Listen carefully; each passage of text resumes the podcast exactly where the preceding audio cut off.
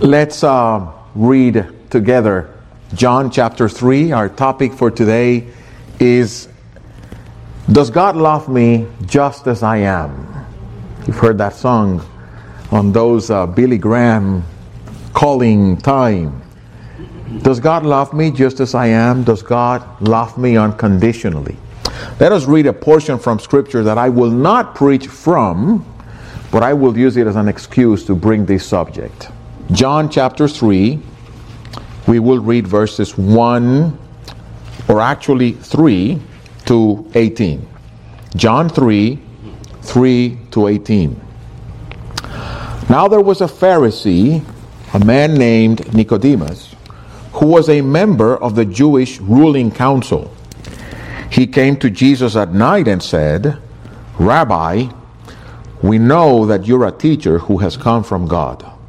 For no one could perform the signs that you are doing if God were not with him. Jesus replied, Very truly I tell you, no one can see the kingdom of God unless they are born again. How can someone be, be born when they are old? Nicodemus asked. Surely they cannot enter a second time into their mother's womb to be born. Jesus answered, Very truly I tell you, no one can enter the kingdom of God unless they are born of water and the Spirit. Flesh gives birth to flesh, but the Spirit gives birth to spirit. You should not be surprised at my saying, You must be born again. The wind blows wherever it pleases. You hear its sound, but you cannot tell where it comes from or where it is going. So it is with everyone born of the Spirit. How can this be? Nicodemus asked. You are Israel's teacher, said Jesus, and you do not understand these things? Very truly I tell you, we speak what we know, and we testify to what we have seen. But still you people do not accept our testimony. I have spoken to you of, earth, of earthly things, and you do not believe. How then will you believe if I speak of heavenly things? No one has ever gone into heaven except the one who came from heaven, the Son of Man. Just as Moses lifted up the serpent or the snake in the wilderness, so the Son of Man must be lifted up, that everyone who believes may have eternal life in him. For God so loved the world that he gave his only begotten Son, that whosoever believes in him shall not perish, but have eternal life. For God did not send his Son into the world to condemn the world, but to save the world through him. Whoever believes in him is not condemned, but whoever does not believe stands condemned already, because they have not believed in the name of God's only begotten Son. May God add the reading or the blessing to the reading of His Word. The subject for this morning is Does God love me as I am? Does God love me or love people unconditionally? And I always ask, what exactly are we meaning or what are we desiring to ask with that question? Do we want to ask something that exalts us, something that elevates us, or are we really interested in knowing about who God is and his character? Because depending on what are we after, the question may have a different answer or a different connotation in the answer. Perhaps I could ask you the question do we love our children as they are? Do we love our spouses as they are? Do we love those who are close to us as they are? And we're not God, so the illustration breaks down. But if we say, well, yes, okay, what does that mean then? That we accept, tolerate, and do not even make any attempt to change those things that are wrong in those we love? And we'd say, of course not. Okay, then we have some common ground to address the issue of does God love without conditions? Does God love me just as I am? Does God accept me just as I am? Before we deal with the answers, let me give something about the context of the words of John 3:16, perhaps the most known passage in the whole Bible. God so loved the world that he gave his only begotten son so that whosoever believes in him may not perish but have everlasting life. What is the context of those words? Well, this teacher in Israel, this rabbi comes to Jesus. This master of masters, this principal in the synagogue, the teacher in Israel, because that's how Jesus calls him. You are the teacher in Israel. You are the highest authority rabbi in this system. And you're not understanding what I'm trying to tell you. So Nicodemus comes to Jesus and says, Jesus, we know that you have come from God. We know. We, we are the Pharisees. We know the law. We know the prophets. We know what Scripture says about Messiah. You've complied with everything. It says a lot about the hardness of heart of the Pharisees. They knew, but they chose to not believe.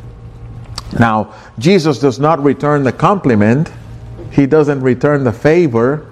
He's not kind of cordial. Oh, thank you, Nicodemus. I appreciate that you know that. He just tells him off the bat unless you're born again, you cannot enter the kingdom of God. And this wonderful dialogue starts between the two. And in that dialogue, Jesus says some things about salvation that are of theological supreme importance. Because sometimes we talk about the new birth and being born again, and there was a time in the 70s or in the 60s, I forget when exactly, that this being a born again Christian was a thing. What does that mean? Well, John says in the in the words of Jesus what it means. It means a rebirth. It means what Paul calls in another place regeneration. When a person is saved, they have to be made alive. They have to be regenerated. They have to be born from above. It is not just a, oh, this is nice. I like your religion. I like your group. How can I join? No, no. Coming to the kingdom, coming to salvation implies that you are made new from the inside, literally reborn, regenerated. It implies that you are washed and cleansed from sin. You have to be born of water and the Spirit. And for the Jews, even the Muslims use the same. It's a very Middle Eastern thing, comes from the Old Testament. And water means cleansing, washing. You heard Troy explain this morning what is expiation. It is to be cleansed, it is to be forgiven of sin. The water had that element of forgiveness. To be born again, to enter the kingdom, you have to have your sins forgiven, you have to be washed from the inside. This salvation, this new birth, is also God's work. Jesus says you have to be born of the Spirit. Whatever is flesh, flesh remains. To be saved, the Spirit of God has to make you alive. It is a work of God. It is not something we muster up somehow in ourselves. It is not something that we make some effort, we start changing. Alex Solar was telling me this morning how he lost his first 75 pounds. If you remember Alex before, he was he was twice the size he is today. He says, Alex, well, how did you do it? He says, I stopped eating. I just started to eat less, and that was it for me. And and and this this was an amazing effort. He was telling me how hard it is just to cut what you eat normally. Well, new regeneration, new birth is not an effort. Let me make an effort to cleanse myself, to clean my life. No, it is a work of the Spirit. It's miraculous. It is from above. It has nothing to do with our own effort. It is an invisible event with discernible effects. This is something that sometimes we forget. Because we think, oh, salvation is when I raise my hand and walk down the aisle. Nothing to do with that. Salvation is when I prayed the sinner's prayer. Nothing to do with that. Salvation is when I joined the church and became a member of the church. Nothing to do with that. Salvation is when I got baptized. Nothing to do with that. Salvation is something that only God knows when it happens. People ask me, when did you come to the Lord? I say, well, I remember praying a prayer on September 28, 1980. But I really came to the Lord this morning when I prayed because every morning when I pray, I tell the Lord always the same thing. Unless it were because of Jesus, I could not even be praying to you. Have mercy on me, son of David. Receive me, O God, in the name of your Son. So salvation is a mysterious, invisible thing, but its effects are visible and are manifest like the wind. You don't see the wind, but you feel it. If it comes in the form of a tornado or storm or a hurricane, even more. Jesus uses the same example to illustrate salvation, and Nicodemus becomes bewildered. What are you talking about? What is this? How can I? I'm an old man. How can I get into my mother's womb? Again, what are you saying? And Jesus says, I'm just telling you earthly things. Imagine if I would tell you about the things of where I come from. And he becomes completely bewildered, and Jesus takes the opportunity to affirm his authority as the one who's in the bosom of the Father, the Son of God, Messiah, and tell him of his mission. And also, Jesus tells him, by the way, you remember that story of Moses when he lifted up the serpent in the desert, when the Jews were bitten by serpent as a, as a judgment from God? And God told him, Make a serpent of bronze, lift it up. Whomever looks at the serpent of bronze will be healed from the poison of the serpents. That was just a type. That was just a symbolism of one day the Son of God being lifted up on a cross. And whomever looks to him in faith would be saved and healed, just as the Jews were in the desert. And Jesus tells Nicodemus about his mission. And then we come to the famous John 3:16. And who said John 3:16? Some commentators debate over that.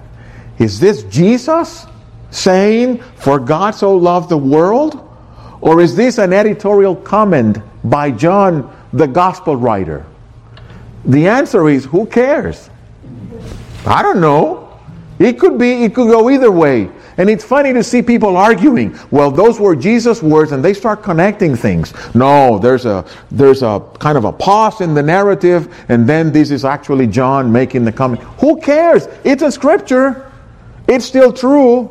Let me make just a little remark about red annotated Bibles. You have some of those? Nothing wrong with red letter Bibles, but there's a danger. You know what the danger is? Oh, if it's red, Jesus said it, it's more important than the black part. No. When it was written, there was no color, there was no ink color in the original writing, and all of it is the Word of God. Caveat about comment or commented Bible. Oh, I have MacArthur's study Bible. No, I have the Reformation study Bible. Awesome. Read the Bible. Not what MacArthur or what the Reformation Study Bible writes about the passage. It is the Bible that is the Word of God, not the opinions of even your favorite preacher or theologian. It's better just to read the Bible and then go and pull a book and, and say what it reads about. Oh, pulling a book, what is that? Well, check it in Google, whatever you want to do. Going to Logos online. It's up to you. But my point is, it doesn't matter who said it. That is the context of John 3:16, the new birth, the work of God in the soul of a person. Now, John 3:16 speaks about the love of God. For God so loved the world. I love it when scripture messes up with my theology. Oh, the world is really not the world. No. No. The world can't be the world because in my theology, there's a limitation to that love. Oh, really? So, what does the world mean there? Well, the world mean, means there the world of the elect. Huh. Okay. And, and what else? Well, it means the world of the believers. Huh. So it ends up that God loves only believers, and then, in my view, believers are only those who believe like me. And then comes the old joke of speak softly in heaven so because the Reformed Baptists or the Presbyterians or the Roman Catholics or whoever, they believe they are the only ones who are saved. So don't speak too loud so they don't get disappointed. Right? No. The text says, God so loved the world. The world he created and the world he cursed on account of the sin of Adam. We heard that this morning. He loved it. He loved it so much that there was no other solution to undo the mess that Adam made in the garden, and God had to send a second Adam and die for the sins of the world. Jesus didn't die for the sins of the world. Well, explain that to John, who wrote it in 1 John 2 1. See, when you talk to me, you're talking to the Reformed Baptist legalistic stickler. And believe me that I cringe when I hear that. Oh, he died for the sins of the world. Says, no, no, he died for the sins of his people. Well, yes, I believe that too, but 1 John 2 1 says he died for the sins of the world. And sometimes I love it when the text makes me think hard in my tenets of theology. The text says what it says. I may have deductions about other things I believe, but my deductions can never be imposed on the text. Let God be God and let the scriptures speak for themselves. And where it doesn't jive, keep reading, keep studying, or keep praying for more light. And I'm going to leave it at that. Now, let's talk about the love of God. Because that's the whole point. Does God love me just as I am? Does God receive me just as I am? 1 John 4 8 is one of the simplest, greatest, most beautiful passages in Scripture. God is love. It says, in the fabric of what God is, in the essence of what the divine is, whatever it is or He is that we can say about what is God. And, and those of you who teach the catechism to your children, a spirit without body or parts, infinite in all of his beings and his works and his attributes. Whatever he is, the Bible says the Holy Spirit moved John to write God is essentially ontologically in the very fabric of his being love. Does that God love me as I am? Well, for the Greeks, there were four types of love. One of them is general, common love, storge. The love I have for my children, the love I have for my parents, the love I have for one another, the love I have for you, that you have for me. Love in general. I keep telling my dog Simba, I love you all the time. That's storge. It's love in its general sense. But then the Greeks had a, another word that, that kind of brought it down. It was the word philos. Philadelphia comes from there. Filial love comes from that same root. It is the love of brothers. It is brotherly love. It is siblings' love.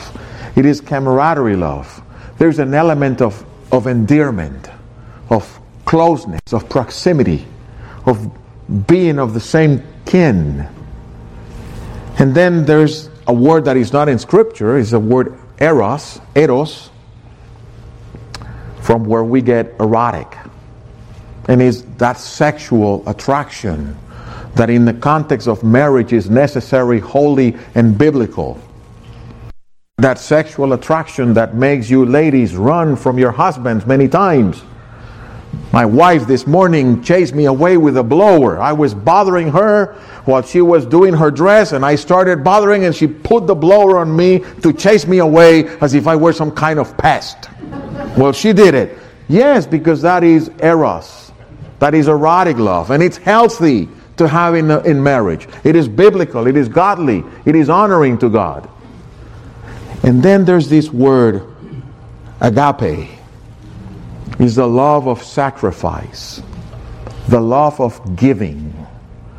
It is a love that does not involve so much sentiments, feelings, attraction, but it is a love that does, regardless or in spite of. When I give premarital counseling, I have to say, when I used to give, right, when I was active in ministry, my wife tells me, don't say that, you're still active. Well, when I gave premarital counseling to the young couples in our church or to others from other churches, I always ask them, tell me how many fights have you had? Huh? Yeah, how many times have you fought? Oh, never. Well, then you're not ready for marriage. what do you mean? Yeah, people fight. If you haven't fought, you either been too, not too long of a time together, or you, if you've been a long time together, you're just two, two actors and two hypocrites and you're pretending. Because two different people will fight. And the whole thing is, I want to marry this person in spite of, not because of. When you come to the point of loving in spite of, then we're getting into the realm of agape love. This is God's love.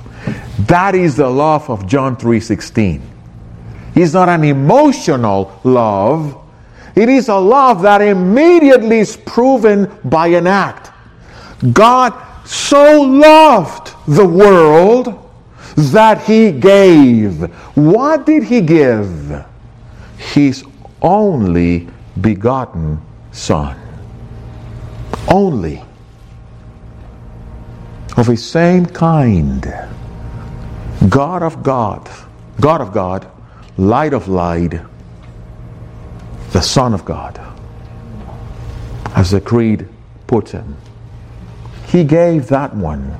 Jesus said, I am the monogenes theos, the only begotten God who is in the bosom of the Father. What does that mean? What it says. That Jesus is God in the bosom of God who came down to earth as the gift of the Father.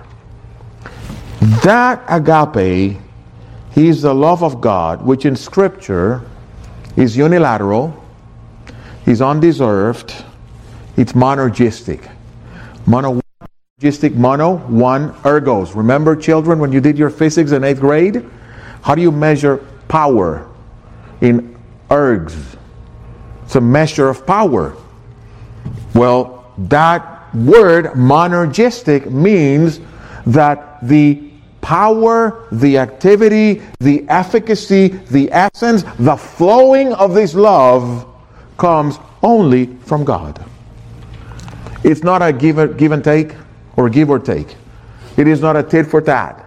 It is not that, oh, God saw down the tunnels of time who were the nice people and who, who had a soft heart and he decided to love them. No. He just loved the world, the cursed world, the world that is under the evil one, in the language of John and in the language of Paul, the world filled with children of wrath who do not deserve anything else but judgment and wrath. God loved them to the point of giving his only begotten. He loved Israel, the nation, and he says in Deuteronomy 7 7, I didn't love you because you were the most powerful and attractive of the nations of the earth. On the contrary, I loved you because you were the smallest of all the nations of the earth. And when you go to Israel, it's surprising. I mean, we have this idea oh, it must be green and lush and fertile. It's a desert, it's ugly. It's not a nice place at all. I mean, it has a lot of memories and a lot of things that are meaningful to us, but, but that's not the place that you say, oh, wow. Remember having this tour guide, he was going to take, take us to a, to a garden that was kept by, uh, how do you say Carmelitas? Carmelites. He says, oh, it's one of the most beautiful gardens here in Israel. It's very lush and green. And we go to it and he says, what? I mean, if my if, if my guy who does my, my lawn does that job, we're going to have a fight. but for them, it was lush and green. Well, God says, not because you were the, the greatest and the most numerous and powerful of the nations of the earth, I loved you. No, exactly because of the contrary. Because you were the smallest and the most despicable. Jeremiah 31 3. Through the prophet, God tells Israel, I have loved you with an everlasting love, eternal love. And that's why I poured out to you my mercy. That's the love of Ephesians 1 6. When Paul says that God loved us before the foundation of the world, everybody agrees on that. Yes, of course. Yes, he loved because he's eternal. He's loved us always. Yes, he saw my good heart and loved me. But Paul gives a reason why. It's not because of anything you and I have. Says he did it because of the kind intention of his will. It all came out from him. Nothing in us to provoke it. It is completely unmerited love. Romans 5 8, I think Troy mentioned it this morning. While we were yet sinners, Christ died for us. Christ didn't die to finish what we started.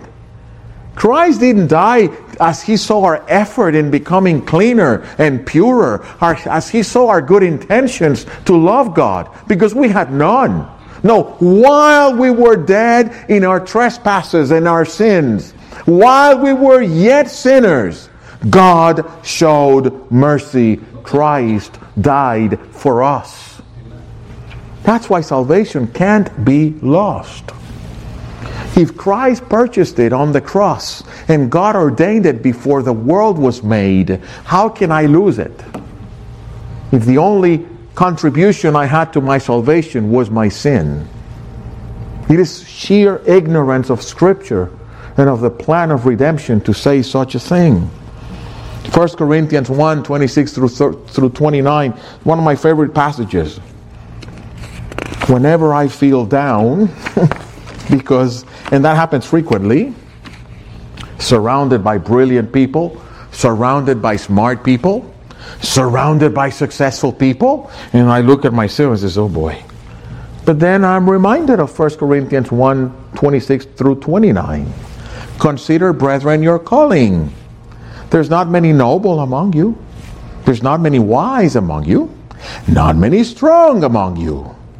Because God chose the weak, the base things of the world, the unwise, the foolish things, in order to undo those who think they are something, so that no one may boast in his presence, and most importantly, so that whomever boasts, let him boast in the Lord. Jesus is our wisdom. Jesus is our sanctification. Jesus is our redemption. Jesus is our justification. The love of God is built and designed in such a way that if there is anything that I will boast of, it's going to be Jesus. No to those who visit us.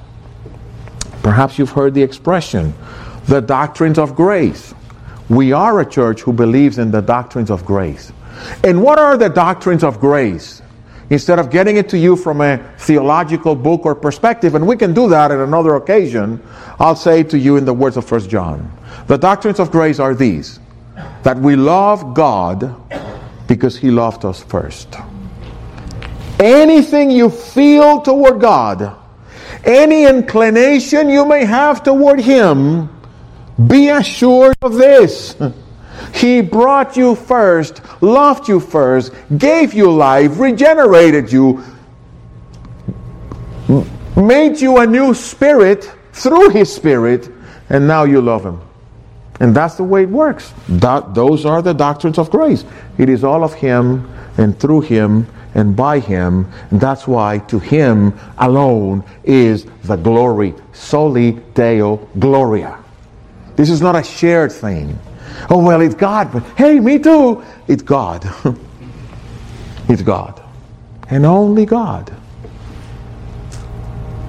And sometimes that's not too encouraging because what's in it for me?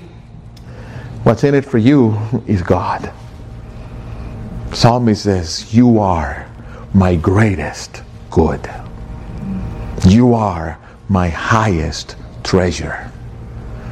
I don't have anything else. And as Asaph said, I don't desire anything else on earth but you. And that's the name of the game. Now, what are the caveats about God's love? That we may confuse the love of God and the patience of God with the justice of God. I like to use the example of the trooper that stops you because you're speeding. And there you go. You see the lights, you stop. First question What is it? Ah, your experience in being stopped, huh? Do you know why did I stop you? You said that very quickly. Yes, I know.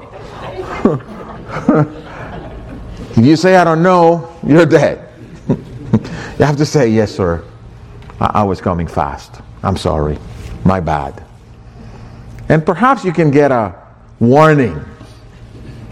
You can be let go, as this one has been let go maybe 10 times.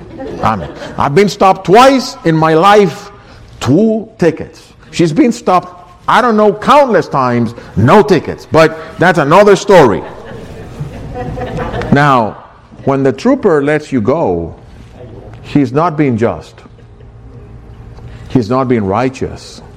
He's not applying the penalty your violation deserves. He's being kind to you, but in a non just manner. See, God is not a trooper. He says in the third commandment, Thou shalt not take the name of the Lord your God in vain. Here's the reason because God will not hold him guiltless who takes his name in vain. God will not hold the guilty guiltless because he is righteous and just. If we despise that characteristic that makes us confuse God, his long suffering, his patience, then what we do is we're storing up wrath for the day of wrath. Not my words, Paul's words in Romans 2 4. So the caveat is do not confuse, as R.C. Sproul would, said, would say, and it's my conclusion, God's love of benevolence with God's redeeming love. Because God's redeeming love has a condition. God's benevolent love doesn't have any. And God's benevolence is that He has goodwill towards all. Paul and Peter both say that the Lord does not want anyone, anyone to perish. He wants all to come to repentance. Question Has everybody come to repentance? No. The wide door that leads to destruction is taken by many. So God does have a good intention for all. He doesn't want them to perish. But many will perish. Do not confuse God's love of beneficence or beneficence. If I'm setting the wrong emphasis in the wrong syllable, but you know the meaning. That is the love that makes the sun rise over righteous and unrighteous, and the rain to fall over good and evil. The sun doesn't rise in Kendall any better than in Miami Beach or South Beach, for the matter. No, because God's benevolence is manifest to all. But there's a love that God doesn't have to all. His, his love of complacency. What is that love of complacency? When Jesus was being baptized and the Holy Spirit came upon him in the form of a dove, there was a voice from heaven.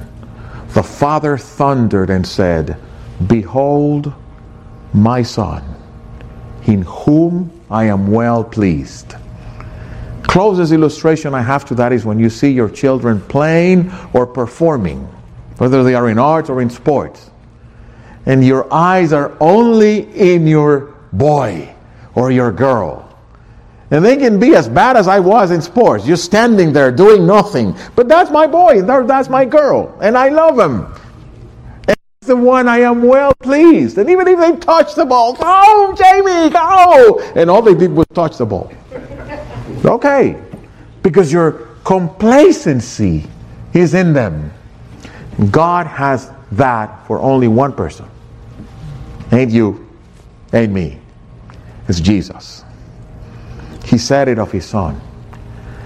But then in Jesus, he has a multitude that no one can count according to Revelation 5. Because in Jesus, Paul says, we are accepted in the beloved. That beloved is Jesus.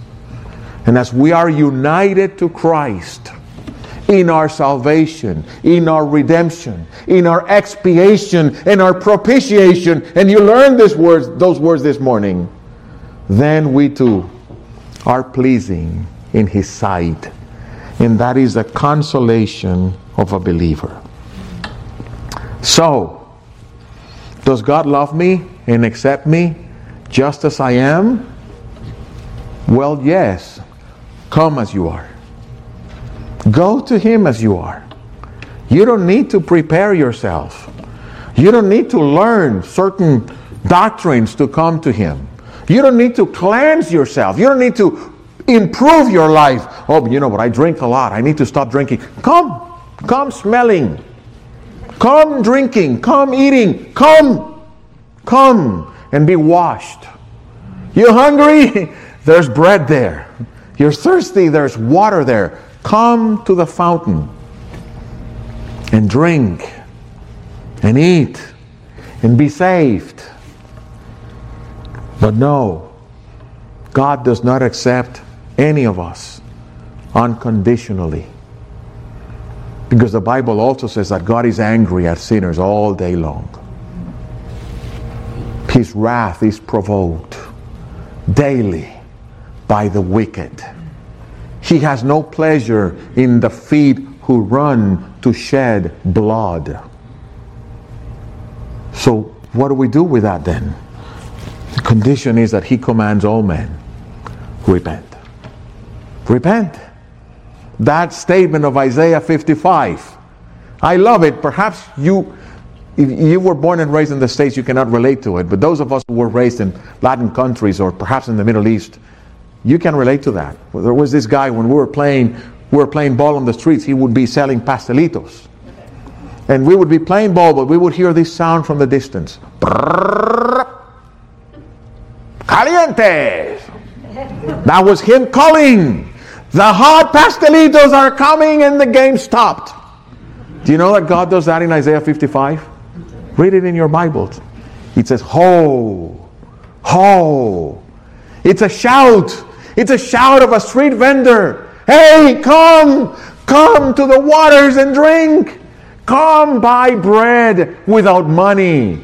Come buy food without spending anything. Come. That's the condition. Repentance. Why? Because He is just. And He will not bypass His righteousness. Therefore, Somebody has to take my place. Jesus did. He bore the wrath of God. You heard it this morning in Sunday school. He went through hell in our place. That's why the cross is the crux of the gospel. The cross and the resurrection are the gospel. I know that today, to be nice and cool in church, if you want to have it filled, you have to preach a nice sermon, have a handsome guy. I could make it. You have to be handsome, young, tall, 6'2, 6'3. I'm not going to make it. But then you have all these nice talks, and I've been to those churches, and you say, what, what was this about? You cannot have this without the gospel. You cannot have this without the cross, without Christ, without seeing Him bearing the brunt of God's wrath for our sins. And be in him the just and the one who justifies sinners by faith and by faith alone. Knowing the fear of God. Phobos is the word from where we get phobia. Knowing the fear of God, we persuade men. Because it is a terrifying thing. Phoberon, same root, fearful thing to fall into the hands of the living God. But thank God through Jesus or for Jesus, because in Him we can run to Him and be saved. So the church is not God's trophy wife. You see these older dudes like me, well, not like me, because they have to have a lot of money, which I don't have, with these models as wives. They say, oh, that's his trophy wife. Well, the church is not God's trophy wife. We are Gomer, Hosea's prostitute wife. We are the Samaritan woman. We are Rahab the harlot. We are Ruth the Moabite. That's who we are. But we are trophies of His grace because of Christ. So, my conclusion is Romans 11 22. Note then the kindness and the severity of God. Severity toward those who have fallen, severity toward those who take for granted His kindness, His long suffering, His patience, His love. But kindness to you if you continue in that kindness. May God bless His word. Father, bless your word and use it for your purposes and for your glory. May we see your love, see your grace, see your kindness in the light of who we are and what we deserve, and in the light of how much, how infinitely much you have loved those for whom Christ died, who come to him in repentance and faith. In his name we pray. Amen.